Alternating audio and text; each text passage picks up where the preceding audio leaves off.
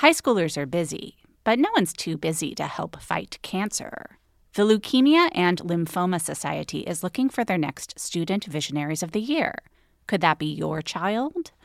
High schoolers who participate in this seven week philanthropic leadership development program gain valuable life skills like project management, communication, financial literacy, and entrepreneurship. Forming strong teams behind them, they fundraise for the Leukemia and Lymphoma Society in honor of a pediatric blood cancer survivor right in their local community.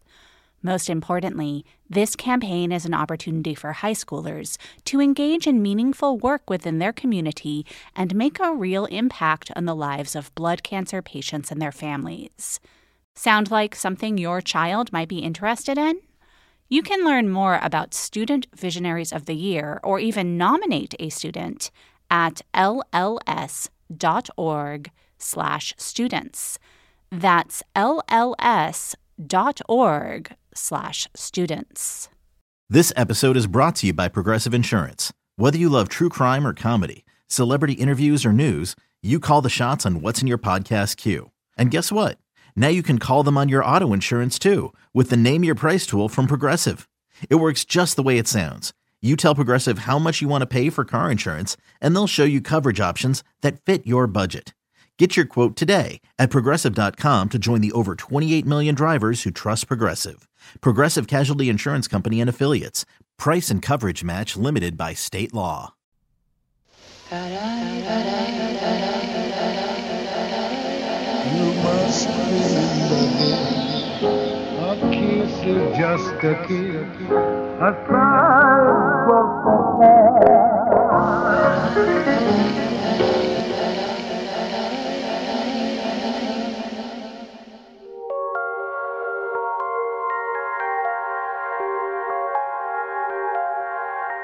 Welcome to another episode of You Must Remember This, the podcast dedicated to exploring the secret and or forgotten stories of Hollywood's first century. I'm your host, Karina Longworth, and this is another installment in our ongoing series, Fake News, Fact Checking Hollywood Babylon. Great films of the silent years. This isn't news. This is totally unfounded gossip. It's a long way from Hollywood, criticized for dealing too frankly with such themes as sex and nudity. Hollywood. Babylon.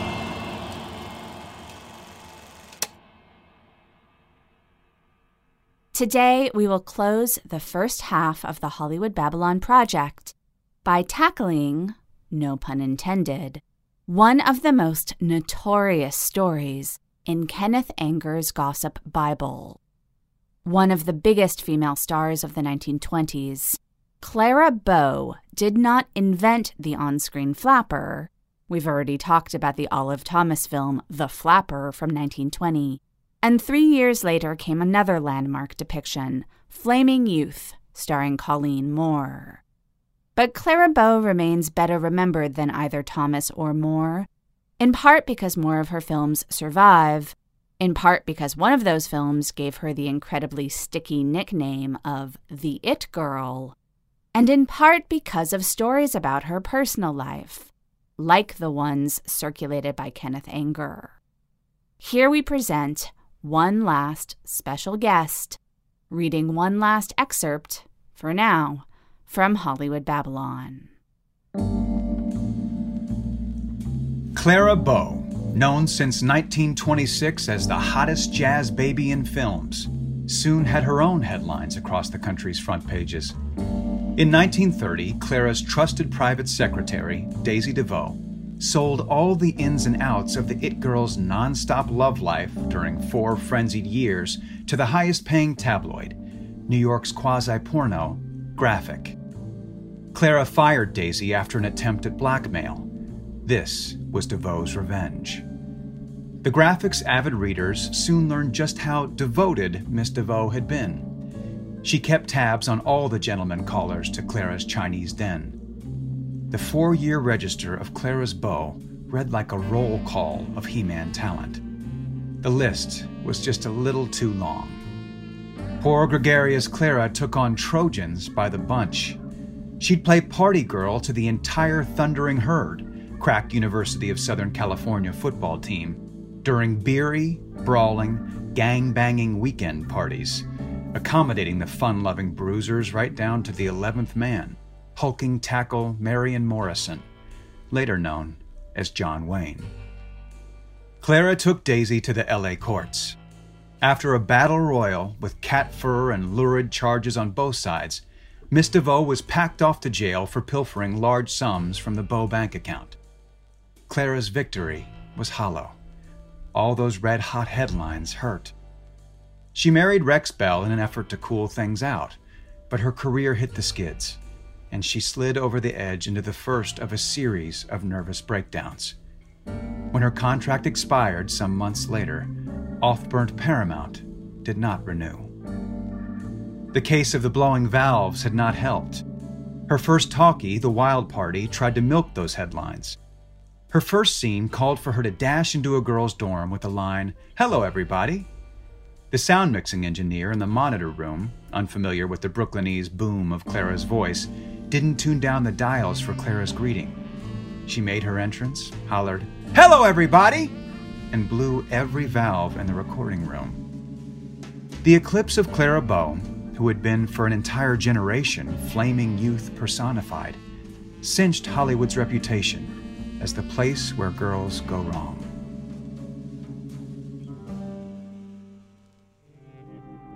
What was really going on in Clara's personal life?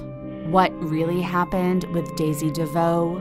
And what was the truth behind Clara's transition to sound and the end of her career? Today we will answer those questions and more. Join us, won't you, for the story of Clara Bow.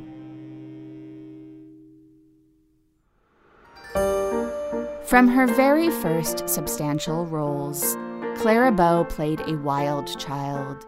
Her incorrigible taste for flirty thrills, embodied by her curves that would not quit, and the blood red curls that spilled off of her head in a tumbling tangle. One of her first significant films was called Black Oxen, in which she played a virgin who can't wait to be spoilt. The peak of her career would come in 1927, when she was 21, and she would star as the ultimate creature of the 1920s in a film called It. In It, and elsewhere, Clara played characters who treated sex as a sport and a means to an end, to be approached with a wink and a shrug, as if totally upending the social order was not really a big deal. Audiences saw her as the avatar of playful promiscuity and consequence free free living.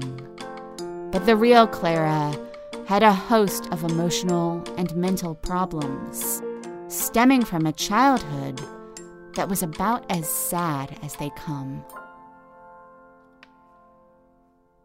She was born to Robert Bow, an itinerant singing waiter slash busboy, and Sarah Bow, a girl Robert had known nearly all of her life, since before she fell from a tree at age 16 and hit her head, bringing on a lifelong struggle with epilepsy and mental illness.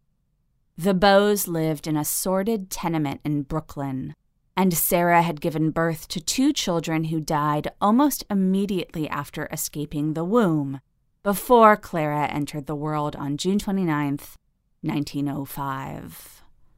Robert had abandoned Sarah during the pregnancy, but once he learned that the third child had survived, he came back, at least for a little while. He would not be a major presence in Clara's life until she was a teenager, and when he was around, he often beat her. The little girl's one joy was going to the movies, but her mother discouraged her ambition to find fame on the screen, telling her that actresses were the same as whores. When Clara was 13, Sarah first threatened to kill her. That same year, Clara's parents took her out of school and told her to find work. She sold hot dogs on Coney Island and answered phones for a doctor. And then, in 1921, behind her disapproving mother's back, Clara entered a contest sponsored by Motion Picture Magazine, which promised the winner a part in a real movie. Against all odds, Clara won the contest. The movie she was cast in was called Beyond the Rainbow, and it filmed in New York. The star of the movie was Billy Dove, who would, in six years, be Clara's rival for the most popular actress in Hollywood. But for now, Billy was the it girl, and Clara was an unformed hick from Brooklyn who no one on set saw much potential in. By the time director Christy Cabanne had finished editing the movie, Clara's scenes had all ended up on the cutting room floor. This professional humiliation wasn't enough for Clara's mom, who had taken to threatening her daughter with a butcher's knife to keep her from pursuing a career as an actress. When Robert Bow found out that this was his estranged wife's way of raising their teenage daughter, he had Sarah committed to an asylum. About a year later, she died in the hospital. At the time, Clara was filming what would become her actual on screen debut, called Down to the Sea in Ships. Much, much later, through the help of psychotherapy, Clara would uncover memories of being forced to hide in a pest infested closet when her mother brought home tricks. She'd also remember that once her mother had been institutionalized, and Clara had moved in with her father in Bay Ridge and taken on the domestic duties of cooking and cleaning, he forced her to take on other wifely duties. Clara repressed memories of ongoing incestual rape for decades. And during that time, she bent over backwards to support her father, providing him with cash and housing and funding his doomed attempts at businesses. When she was forced to acknowledge what her father had done to her when she was 16, 45 year old Clara could not deal with it. So she continued to welcome her father into her life, as though it had never happened, or as if she had never remembered it. Okay, quick math. The less your business spends on operations, on multiple systems, on delivering your product or service, the more margin you have and the more money you keep. Obvious. But with higher expenses on materials, employees, distribution, and borrowing, everything costs more. So, to reduce costs and headaches, smart businesses are graduating to NetSuite by Oracle. NetSuite is the number one cloud financial system, bringing accounting, financial management, inventory, HR into one platform and one source of truth. With NetSuite, you reduce IT costs because NetSuite lives in the cloud with no hardware required, accessed from anywhere. You cut the cost of maintaining multiple systems because you've got one unified business management suite and you're improving efficiency by bringing all your major business processes into one platform, slashing manual tasks and errors. Over 37,000 companies have already made the move. So do the math. See how you'll profit with NetSuite. Backed by popular demand, NetSuite has extended its one of a kind flexible financing program for a few more weeks head to netsuite.com slash remember. netsuite.com slash remember. netsuite.com slash remember.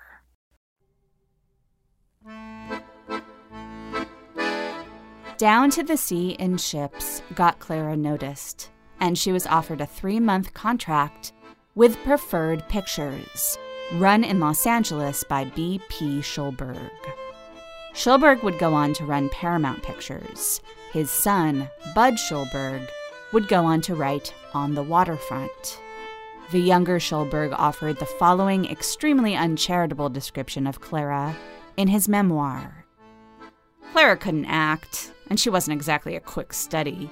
Of all the movie stars I've ever known, and I've known some famous bird brains, Clara Bow was an easy winner of the Dumbbell Award. Schulberg would belie his own declaration by going on to describe how masterfully Clara was able to cry on cue on screen. He felt affectionate towards Clara, who playfully flirted with him when he was a little boy, and yet viciously condescended to her. His father, Clara's boss, had just about the same approach, except minus the affection. Going in, Clara was unaware of this, but Schulberg was beginning to be known as not the greatest man to work for. As Louise Brooks later put it, his organization was the cheapest, and his reputation for the sexual abuse of young actresses who worked for him was the worst in Hollywood. The phrase sexual abuse is not one you often hear or read when it comes to the silent film era. But Louise Brooks was ahead of her time in her ability to see the industry's corrupt business practices for what they were. Clara submitted to a relationship not with Schulberg, but with another executive at Paramount, Sam Jaffe. Jaffe would later claim that Clara wanted to marry him, but that he never would have because, quote, she came from Brooklyn. She looked cheap.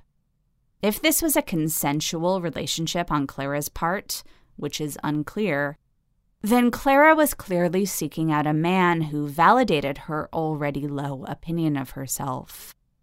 Clara managed to avoid Schulberg's casting couch, and to taunt him, she would tell him that she was sleeping with everyone but him and loving it. Clara had consensual affairs with several co stars and at least one of her directors, Victor Fleming.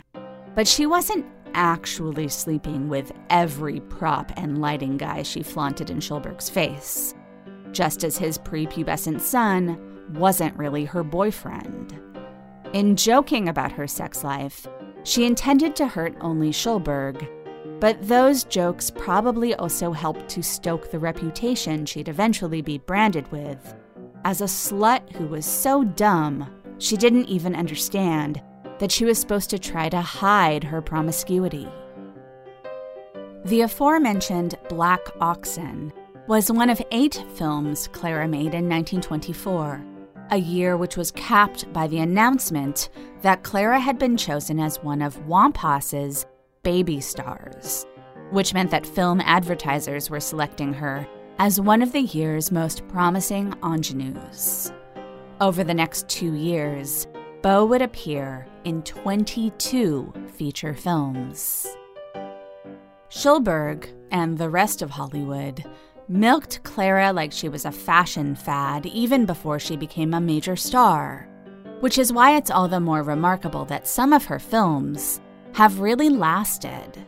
She was lucky to work frequently with great directors.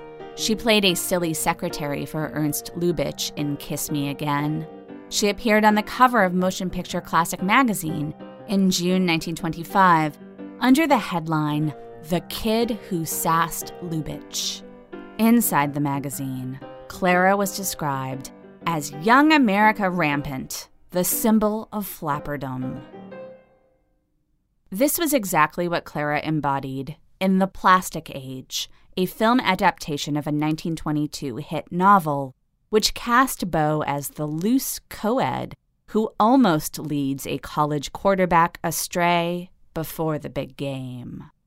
One of her two love interests in the film would be played by Luis Antonio Damaso de Alonso, a Mexican actor who had recently been given the whitewashed stage name of Gilbert Roland. Clara and Gilbert Roland fell in love while shooting The Plastic Age, and Clara would call theirs her first mature relationship. Robert Bow, Clara's dad, who was now living with her in Hollywood, forbid his daughter from marrying a Mexican. but Roland and Bow would continue to care about one another for her entire life. The 15th film Clara had appeared in in 1925, The Plastic Age became a huge hit, the biggest her studio had ever had. Its success inspired Paramount, the most major of major studios, to approach Schulberg with a buyout offer. In the deal, Schulberg would become a Paramount executive, and Clara would no longer be loaned out for the profits. Until a late career comeback, she would make the bulk of the rest of her films at Paramount. One of her first films under the new arrangement was Man Trap, in which she was directed by Victor Fleming. Fleming would later make a film called Bombshell, starring Jean Harlow as a movie star from the wrong side of the tracks who's always on the verge of some kind of sexual scandal, who lets her family and friends sponge off of her, and who ultimately longs to get away from it all, only to realize that making movies was the only right outlet for a girl with her talents. Fleming based this character on Clara. Mantrap offers a quintessential Clara Bow character, an irresistibly cute Kewpie Pie girl who convinces one man after another that she is in love with them so that they'll take care of her. She flirts compulsively and is unable to stop herself from making eyes at one man when she's in the arms of another. As an example of Clara Bow the sex symbol, Mantrap suggests that her image was more carefree and innocent than that of the next bombshell to come along, Jean Harlow, whose persona had a touch of knowing cynicism. In Mantrap, even after she spends the whole movie manipulating men, you want to believe that she's just having harmless fun and doesn't really know any other way to live. It was the one two punch of Mantrap and the Plastic Age that catapulted Clara into major stardom.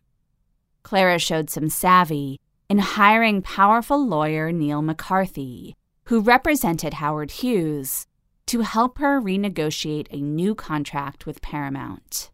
The studio ceded to all of her key demands. She would now be limited to a maximum of six films per year for which she would be paid $5,000 a week. She would not be loaned out to other studios. And most significantly, she would not be required to sign a morals clause. This was truly exceptional in post Will Hays Hollywood. Paramount instead found a way to offer a financial incentive for Clara's good behavior. If she did not breach the contract or commit the kind of offense that would usually breach a morals clause, at the end of every year, Paramount would deposit $25,000 into a trust, which Clara would be able to access at the end of the contract's five year term. Again, as long as she did nothing to bring scrutiny into the moral rectitude of her personal life. Going into 1927, it looked like Clara Bow couldn't lose. Again, she appeared almost as if by accident in important films. She resented her role as the token girl in William Wellman's aviation adventure Wings. But Wings won the first Academy Award for Best Picture, making Clara the only silent film star without a significant career in talkies to star in a Best Picture winner. Incredibly, that same year, she fell into one of the most culturally significant hits of the decade. Elinor Glyn, a British writer and self styled tastemaker grande dame who had penned a scandalous best selling novel called Three Weeks, followed it up with a novella called It.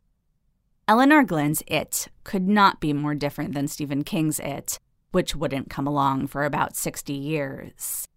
It was, in essence, sex appeal, phrased in slang that was ultra appropriate for the decade of dance crazes and mixed messages about gender mores.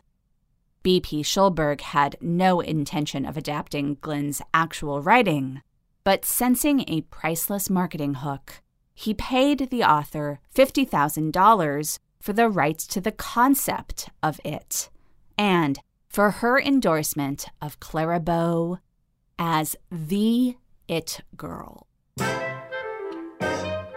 It confirmed Clara not just as a flapper icon, but as the greatest female American sex symbol of any variety of the late silent era. Though no one realized it while these movies were being made, films like It and Wings would be amongst the last silent features made before the anxiety of the transition to sound would come to be felt amongst executives, filmmakers, and particularly performers like Clara, who would be forced to completely reinvent their craft and rethink their approach to stardom.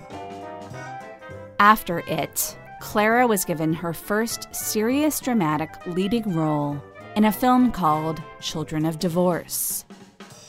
Though she was technically engaged to Victor Fleming and still surreptitiously seeing her former co star Gilbert Roland, Clara began a passionate affair with her Children of Divorce co star, Gary Cooper. This would be a pattern of Clara's. She would profess love to more than one man at a time and give each of them just a portion of herself. This would drive the men crazy and cause them to obsess over trying to have the it girl to themselves. And it also protected Clara from feeling that she was fully risking putting her emotions in one man's hands. Later in life, she would put all of her eggs in one man's basket, and then for decades, she'd agonize over not having kept anything for herself. Ultimately, Fleming would leave Clara because she wouldn't settle down with him. People close to Clara believed she really wanted to marry Roland and Gary Cooper, and in both cases, a parent prevented the union. With Roland, it was Clara's racist dad. With Cooper, it was Gary's mother, named, yes, Alice Cooper, who didn't approve of Hotsy Totsy Clara Bow's involvement with her son. Not able to admit she'd been disappointed in their lack of a future together, Clara reportedly spread word that Gary, tragically, had, quote, the biggest cock in Hollywood and no ass to push it with. In the midst of Clara's biggest year of stardom, 1927, she also took the social life swerve that would lead to one of the most luridly false stories in all of Hollywood Babylon that Clara had sex with the entire USC football team, hosting quote unquote gang banging weekend parties where the guests included future superstar John Wayne. Clara was not shy about her sex life, and she openly acknowledged juggling multiple boyfriends at a time, a fact which made her extremely unpopular in Hollywood, where it was a custom for movie stars to brag about their contented marriages and to keep any other sexual dallying under wraps. But Clara never named any of the members of the USC football team amongst her lovers. Here's what seems to have really happened Clara was a football fan, and because there was no professional team in Los Angeles, she began attending USC games. She developed a crush on the team's star, Morley Drury, and after one game, she invited Drury and a friend to go for a drink with Clara and one of her girlfriends. Clara picked the college boys up in her cherry red roadster and took them to a speakeasy. The boys, who were only a couple of years younger than 22 year old Clara, were nervous and starstruck. They didn't have a whole lot of sexual experience under their belts with any women, let alone super famous sex symbols. And they were on a strict training regimen, So while Clara and her friend ordered cocktails, the boys stuck to soft drinks. Unlike in the plastic age, there was no leading these college boys astray. They didn't make a move, and it seems like Clara, if she had any serious designs on Drury, realized after spending some time with him that he was basically a kid. In fact, he was living out a normal young adulthood, the kind Clara had been deprived of by the sordid circumstances of her upbringing and her early entree into professional life. After one round of drinks, Clara dropped the boys back at their fraternity. Over the coming months, after Sunday games, Clara would host parties at her Beverly Hills house for the team. But these were apparently innocent too. The boys were served food but no booze, and the extracurricular activities were limited to some dancing and a few games of touch football on the lawn. These parties were eventually called off by Robert Bow, who was still living with Clara and who totally hypocritically decided to be the arbiter of propriety in her social life. After sending the team home one Sunday, he sneered at his movie star daughter. Why can't you be more like Lillian Gish?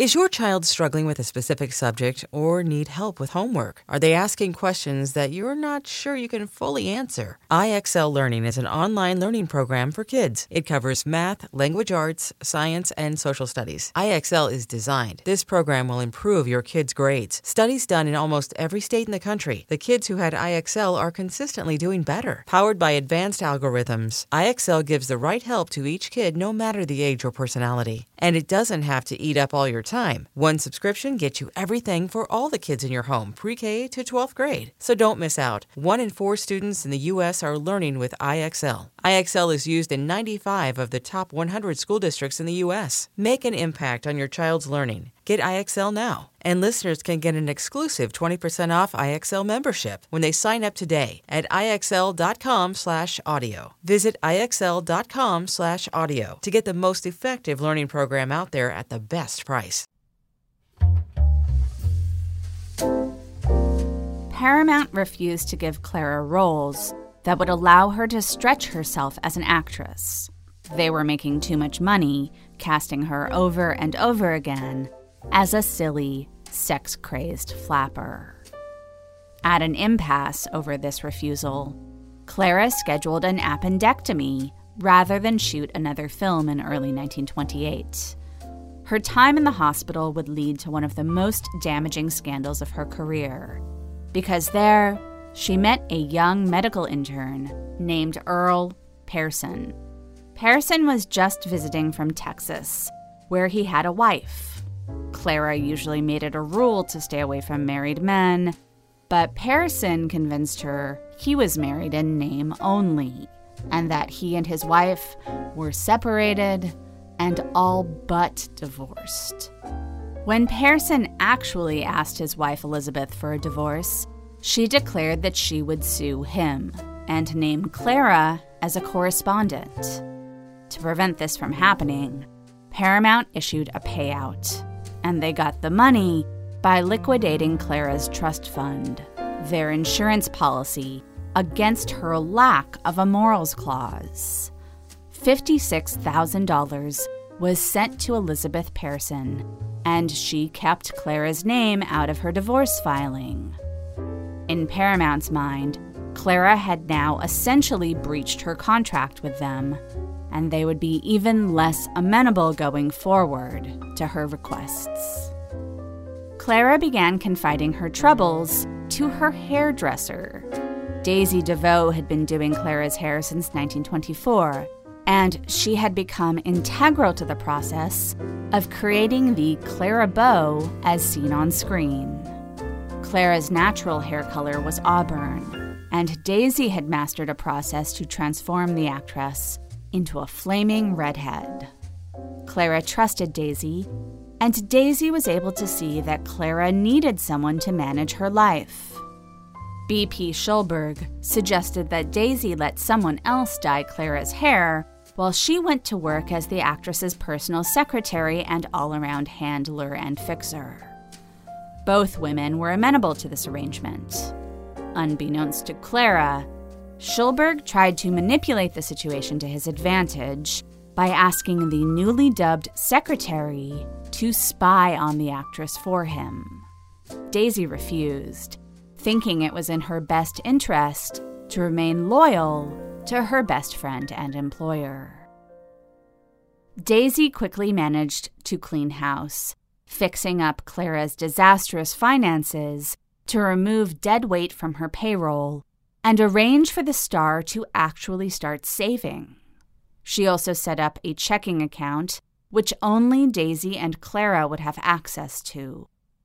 Daisy would regularly spend her own money to settle Clara's accounts and then reimburse herself by writing a check to herself from Clara's account.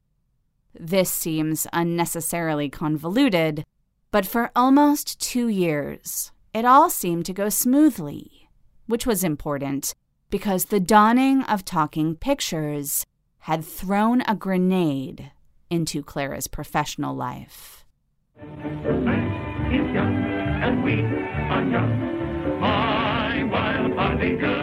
Clara's first sound film was The Wild Party, directed by Dorothy Arzner, who worked with Clara previously on a film called Get Your Man. Clara had initially resisted the idea of a female director, but Arzner immediately picked up on Clara's natural talent and nurtured it. She was the right person to guide Clara through the extremely traumatic process of making her first talkie.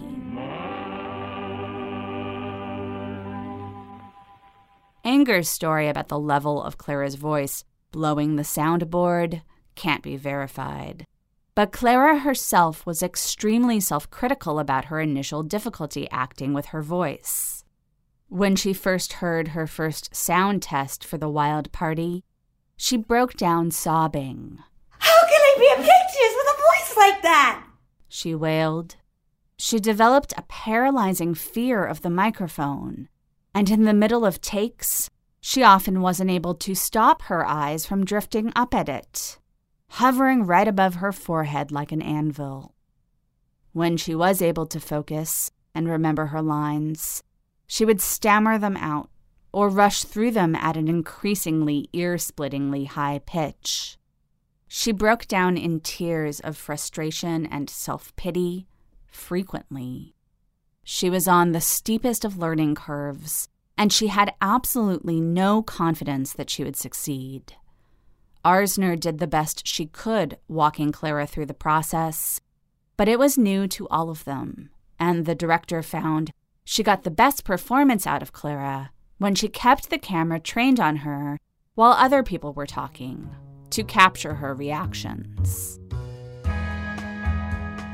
Clara was always an extraordinarily physical actress who liked to move around in a scene so much that cameramen had a hard time keeping up with her. When wide shots were unusable because of her movement, a close up would be cut in. Whether she realized it or not, in silent films, Clara's natural instinct to keep moving had helped fortify her stardom because it created the need for more gorgeous close ups, in which she shined like few others of her era or any era. But when she was required to talk on film, her habitual movement made it difficult to figure out where to put microphones. Understanding the medium needed to meet Clara halfway, Arzner and her crew figured out how to rig a microphone to a fishing pole so that it could follow Clara around as needed. The Wild Party received mixed reviews, but it was a huge hit, suggesting that audiences still loved Clara even if she had been pushed past the edge of her comfort zone.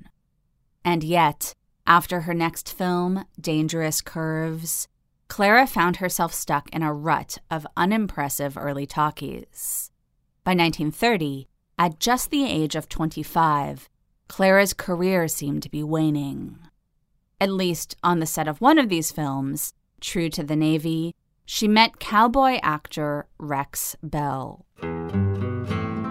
Rex, who had been born George Beldam, had been selected by Fox to front a new generation of westerns. Clara and Rex began a relationship, but as usual, she was still seeing other people, including Dr. Earl Pearson, who Clara went to visit in Dallas. She made the mistake of talking to reporters there and admitting that though Paramount had seized her withheld bonus money to pay off Elizabeth Pearson, Elizabeth Pearson, who was back together with Earl, was now claiming that she had never actually received the payoff. And evidence to emerge later made it seem like cheating Earl had diverted the funds before they could reach his wife. In short, Clara was still out over $50,000 and she had accidentally excavated the scandal that that money had supposedly buried. Around this time, Clara started talking about retiring as soon as her contract expired, and Paramount not so secretly hoped she would.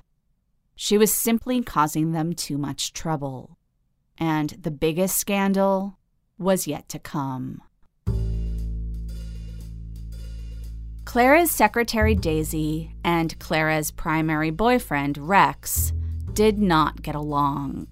Each saw the other as a rival for Clara's attention, and each sought to control Clara's bankroll, genuinely believing the star's money was safer in his or her hands than in Clara's. One night, Daisy overheard an argument between Clara and Rex the gist of which was Rex wanted Clara to fire Daisy and install him in her place. Clara was refusing to do it, but told Rex that if he was insistent, he could fire Daisy himself. Daisy truly believed Rex was trying to swindle Clara. So she cleaned out a file cabinet in Clara's house containing Clara's checkbook, financial documents, and love letters from Rex, Pearson, and at least one other boyfriend. When Clara discovered this, Rex told her Daisy was a thief. Daisy planned to go to Clara's house the next day and explain, forcing the lady of the house to choose between Daisy and Rex once and for all.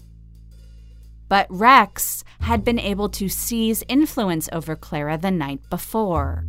And by the time Daisy got to the house, the rest of Clara's staff had been informed that her secretary was not to be allowed in. Daisy went to the studio and, overcome with rage, said that she would return Clara's documents and letters for $125,000. Daisy thought better of it and went to Clara's house. She managed to get an audience with the star, and this time offered to return what she had taken if Clara would let bygones be bygones and give Daisy her job back. Clara laughed in Daisy's face and got Paramount to get the district attorney to press charges. Neither the star nor the studio seemed to realize all that Daisy could reveal to the press, and how her doing so could hurt Clara permanently. For their part, Paramount seemed content to hang Clara out to dry. They were looking at the imminent end of her contract and the knowledge that they had no plans to try to resign her. Thus, she was no longer their problem to solve. Daisy was indicted on 37 counts of grand theft. A trial ensued, which sparked a media frenzy. Daisy used every opportunity on the stand to depict Clara as a classless, violent drunk who compulsively juggled men. Telegrams from Rex Pearson, and theatrical producer Henry Richman were submitted as evidence. And when Daisy accused Robert Bow of wantonly spending Clara's money, She added that Clara insisted on keeping the canceled checks, testifying to her father's expenditures in case she ever needed to blackmail him. By the time Clara took the stand as a witness to her employees' misdeeds, Daisy had painted such a sordid picture of her that the star was on the defensive. Where ice blonde Daisy had proceeded to air Clara's dirty laundry with poise, Clara, terrified of crowds, was nervous and awkward on the stand. She had a cold, which exacerbated her Brooklynese and her tendency to swallow the ends of words. And when it was time to recount her best friend slash secretary's blackmail threat, she collapsed into a mess of tears. Clara could have told the court true things to impugn Daisy's character, like the fact that Daisy's father was a convicted bootlegger, or that Daisy was secretly living with her boyfriend, James Wong Howe, a cinematographer who was born in China. But Clara was instead overcome by her genuine sadness at having been betrayed by one of the few people she had come to trust. Daisy was annoyed that Clara was upstaging her at her own trial. But pretty much everyone else harshly judged Clara's comportment, or lack thereof. In the end, Daisy was acquitted of 36 counts and imprisoned for one. By the time the trial was over, in early 1931, the 1920s that Clara had been the it girl of was long over, replaced by the grim realities of the Depression. Clara's wasteful spending and hard partying, revealed by Daisy during her trial, did not match the grim national mood, and selected towns began to announce that they were banning Clara's movies. Anger claims Daisy sold true stories about Clara's overactive sex life to a New York tabloid called Graphic. I've looked into Graphic, and it was a pretty interesting publication known for its pioneering of a type of surrealistic photo collage known as the composograph. The other New York tabloids, such as the Daily News, regularly called out the graphic for going too far, and these competing publications did nickname it the pornographic. The editors and writers at Graphic which at various points included Walter Winchell and Ed Sullivan, probably would have loved the chance to create a composograph of Clara's supposed sins. However, I can't find any evidence that Daisy sold any of Clara's secrets to the graphic, or that the graphic published any expose on Clara at all. I acquired an out of print, 200 something page memoir by one of Graphic's editors, and there is no mention of Clara in this book, which you think there would be if this tabloid had outed her darkest sexual secrets. The author does detail the stories he published about other stars, including Lillian Gish, Peggy Hopkins Joyce, and Rudolph Valentino. What most other writing about Clara details is something that is not in Hollywood Babylon unless Anger simply got the title of the publication and some of the goriest details wrong. And that is a series of articles published by an outfit called the Coast Reporter, claiming to expose Clara's sordid sex life. This series purported to be based on information provided by Daisy, but the stories were largely untrue and totally absurd. In addition to naming some of Clara's actual boyfriends, they suggested that she was known to travel down to Mexico to participate in orgies with card dealers and female prostitutes, and that at home, her lovers included her male and female servants, her cousin, and her Great Dane. Nothing like this had ever been published before about a movie star, so readers had not developed the savvy to separate truth from obvious libelous fiction. They assumed that if it was in a newspaper, it must be true news. The publisher of the Coast Reporter was a world class idiot named Frederick Girnau, and he revealed that the Clara expose was something between a publicity stunt and an extortion stunt when he sent copies of his free newspaper to Will Hays and also sent an emissary to inform Clara that for $25,000, this series of stories would be killed. It was the former action that really got Girnau into trouble.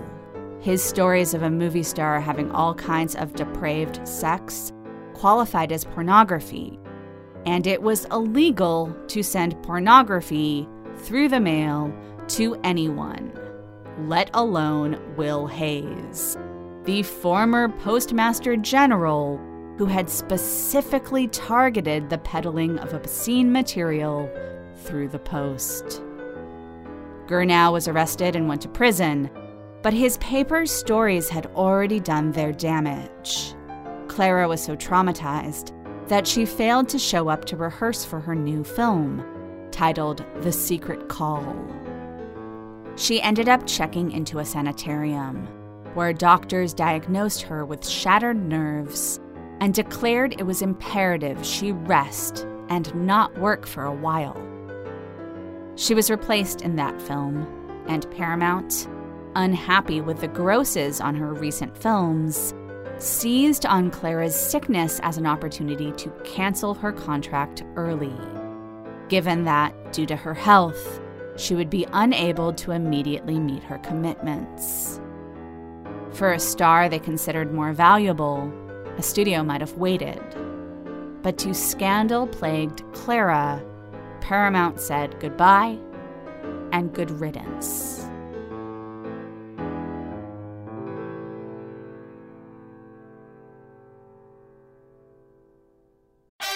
I'm Lauren Sherman, the writer behind Puck's Fashion and Beauty Memo line sheet, and I'd like to welcome you to my new show, Fashion People. On every episode of Fashion People, I'll be talking to insiders about the stuff we're all whispering between the press releases, from M&A rumors to celebrity stylist dish to the future of legacy media. Be sure to follow and listen to Fashion People, a presentation of Odyssey in partnership with Puck, available on the free Odyssey app or wherever you get your podcasts.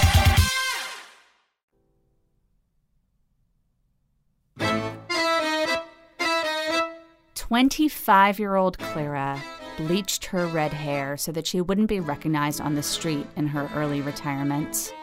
She bought a ranch on the California Nevada border, and she and Rex lived there together, with Rex running the ranch while Clara rested. The couple were married on December 3rd, 1931. But Clara was soon rousted out of retirement. Rex was offered a 10 picture contract to make cowboy movies in Hollywood. And since Clara was going to accompany her husband there anyway, she started testing the waters for a comeback. Turned out, at studios other than Paramount, Clara Bow was still considered to be a hot commodity. She agreed to make two films for Fox in exchange for a salary of $250,000. This would be equivalent to about $46 million today, putting Clara in league or even above actresses currently making $20 million a movie. Her first effort for Fox would go down in history as Clara's craziest film, containing her best talking performance by far. Call Her Savage is the epic tale of Nasa, a young woman who, as a prologue shows us, comes from a long line of male and female promiscuity. In the covered wagon days, her grandfather's fooling around is blamed for a deadly battle, and he is warned that he's going to pass his bad moral genes down to his children. Then we see his adult daughter dallying with a noble, super handsome Native American man, while her boring white toast husband is away on business. Cut to 16 year old Nasa, the wild child product of her mother's affair. Call Her Savage is inherently racist in that the stated text of the movie is that Nasa drinks, gambles, gets into fistfights and hair pulling catfights, sleeps with men, gets knocked up, and ultimately loses her baby in a horrible accident. All because she's a quote unquote half breed. The movie ultimately takes the point of view that it's the supposedly lowly savage part of her blood that makes her bad. Never mind the fact that her white grandfather was a rake and her Native American real father seems to have been gentle, kind, and totally overwhelmed with guilt for having fathered a child out of wedlock with a woman he loved but society wouldn't let him be with.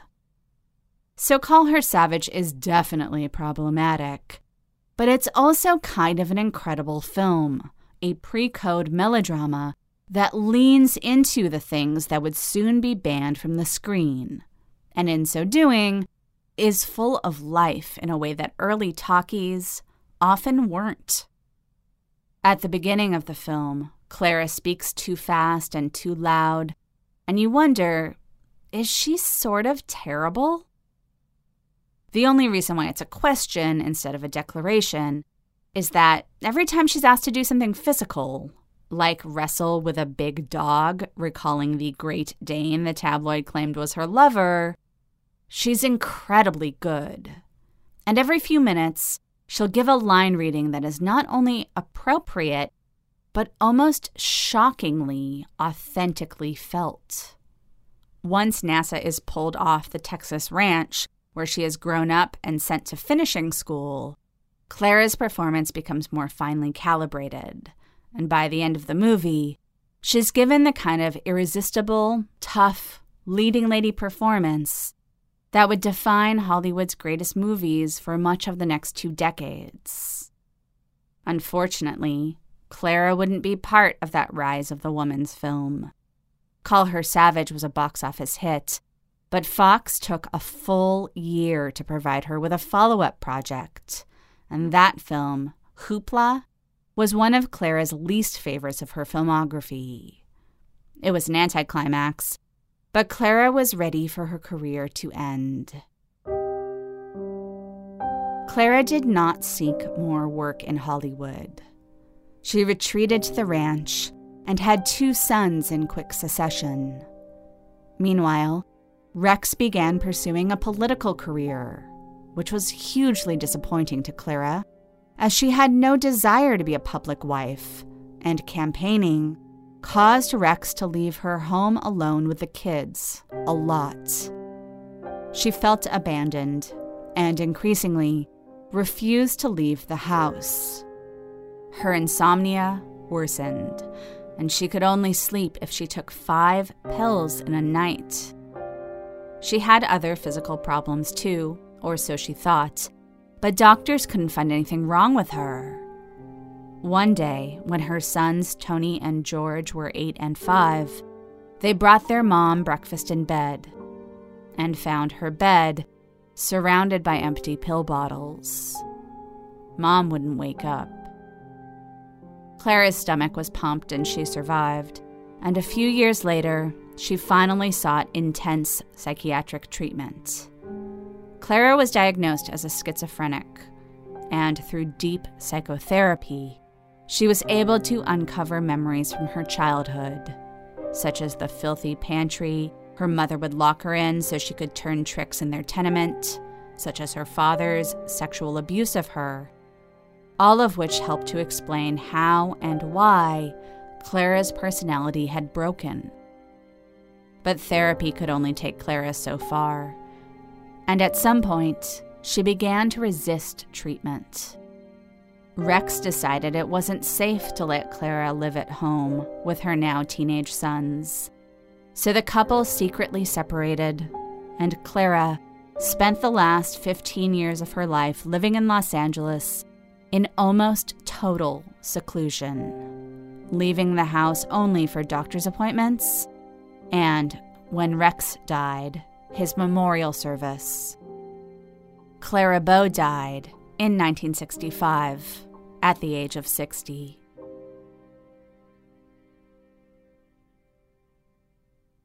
In her last years, Clara was fascinated by Marilyn Monroe. When the younger actress died of an apparent suicide, Clara commented that she could relate to Marilyn's struggles. She said, A sex symbol is always a heavy load to carry, especially when one is very hurt, tired, and bewildered. Both Clara Bow and Marilyn Monroe were sex symbols who suffered horrible abuse in their childhoods. In both, the camera was able to capture something unique and gorgeous in a hurt, sick person. And in exchange, the hurt, sick person was given fame and wealth. The kinds of spoils people dream of and assume will solve their problems. But as much as status and toys can be enjoyable to a point, they don't fix the original wound, which, for both Clara and Marilyn, came to overwhelm them. This is why it's so dangerous and destructive for a book like Hollywood Babylon to incorrectly label Clara Bow a gang banging party girl whose career went down in flames due to an uncontrollable sex life and an even more out of control voice. Not only were such things not true, but the real trauma and drama of Clara's life was both more damaging and narratively fascinating than anything that could be made up. This concludes the first half of our season on Hollywood Babylon. We'll be back in a few weeks with a mini season related to my upcoming book, and then we'll pick up with more Hollywood Babylon stories later in the fall. Join us in October, won't you?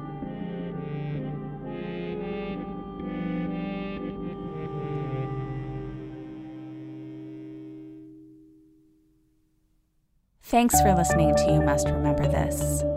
Today's episode was written, narrated, and produced by Karina Longworth. That's me. Our editors are Sam Dingman and Jacob Smith.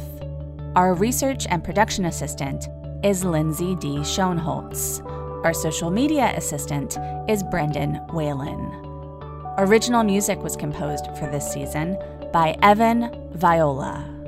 And our logo was designed by Teddy Blanks. Special thanks to our special guests Matt Bomer, who read from Hollywood Babylon, and Natasha Lyonne, who played Clara Bow. For more information about this episode and other episodes, please go to our website, you must remember this podcast.com. There you'll find show notes for every episode, which include links to our sources. If you like the show, please tell anyone you can, any way that you can. You can follow us on Twitter at Remember This Pod, and we're on Facebook and Instagram too. And if you are a fan of this podcast, perhaps you'll also like my new book. It's called Seduction, Sex, Lies, and Stardom in Howard Hughes's Hollywood. It comes out on November 13th, but you can pre-order it now at amazon.com or harpercollins.com. We'll be back next season with more tales from the secrets and forgotten histories of Hollywood's first century. Join us then, won't you? Good night.